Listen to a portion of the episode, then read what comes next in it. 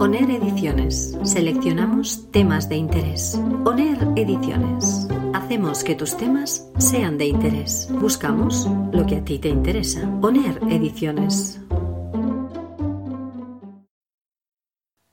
Hola amigos. vamos con un comentario dentro de selección. Y ya sabéis que es selección, lo produce eh, ONER Ediciones. Y este comentario es un comentario referido a uno de los posts que dentro de LinkedIn he podido leer siguiendo a Pilar Jerico. Mm, el hashtag que utiliza es no miedo y es una foto de un texto de un libro, creo entender. Y lo voy a leer en primer lugar y luego lo voy a comentar va a ser un comentario de las pocas veces que hago comentarios sobre desarrollo personal, creación de equipos, organización, liderazgo. ¿Por qué?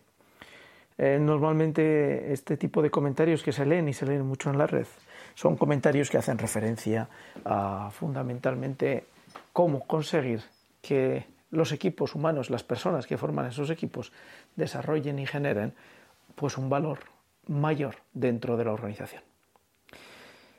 Tras muchos años de trabajar en organizaciones y desde hace ya unos cuantos trabajando en solitario, como freelance, como autónomo, como lo queramos denominar, soy muy escéptico en este tipo de cuestiones.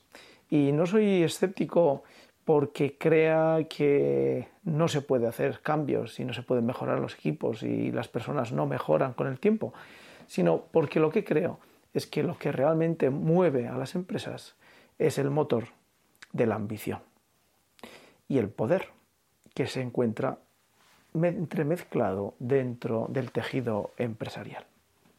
Lo que dice en la foto del libro que cito, dice, las personas que están en las trincheras están en mejor posición para tomar decisiones críticas.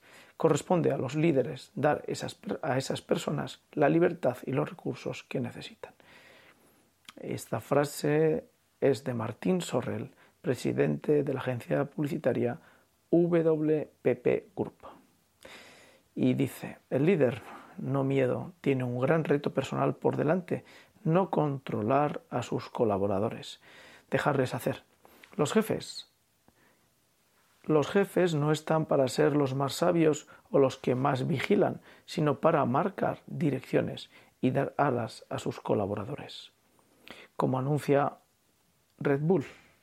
Las alas te hacen volar. Este comentario lo que nos deja entrever un planteamiento en el que prácticamente todos aquellos que lideran grupos y equipos de trabajo lo están realizando fundamentalmente para generar valor para la organización. Ese generar valor en la organización es muy complejo porque estamos hablando de personas, de psicología de cada una de esas personas creer que el que lidera un grupo es un maestro o un tutor y que busca tanto el bien del equipo como el bien de la organización y que no mira en absoluto su propio interés y que no maneja el poder que se le ha dado para su propio interés, es ir muy, muy lejos. Porque pensemos que todos los miembros de un equipo aun siendo jóvenes, poco a poco crecen, poco a poco aprenden y poco a poco son más eficientes y más rápidos. El que lidera el grupo tiene que proteger su propio puesto de trabajo. No voy a descubrir aquí nada nuevo. La cantidad de veces que hemos visto cómo se protegía el puesto de trabajo cada uno con estrategias de lo más curiosas. Por eso, pensar que el líder de un grupo, el que está en dirigiendo un equipo de trabajo, va a hacerlo de una forma notablemente altruista y lo va a hacer sin considerar su puesto de trabajo y su futuro, es mucho pensar. Las personas que lideran y que generan valor lo hacen movidos por ambición, pero lo hacen también utilizando el poder que se les ha dado, que la organización les ha prestado, les ha conferido. Y una de las actividades que los líderes suelen hacer es acumular y acumular más poder. Porque el poder es un recurso que se utiliza para ir cubriendo etapas dentro de la organización. No voy a citar aquellas situaciones en las que el poder llega incluso a destruir una organización y que ese poder e incluso el mismo poder que generó la organización, el producto o la empresa, es el poder que lo acaba destruyendo. Leer este tipo de artículos me genera siempre una zozobra, una incógnita de pensar si la realidad, la experiencia del tiempo que yo he podido disfrutar me han llevado a creer que no hay posibilidad más que manejar el poder para cubrir una ambición grupal o personal. Hasta aquí el comentario de selección. Gracias por seguir.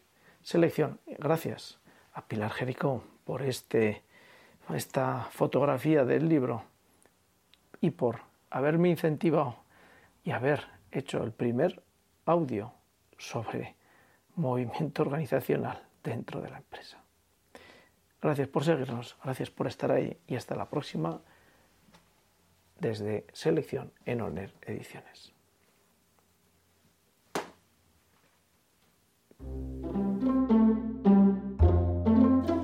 ONER Ediciones. Seleccionamos temas de interés. ONER Ediciones. Hacemos que tus temas sean de interés. Buscamos lo que a ti te interesa. ONER Ediciones.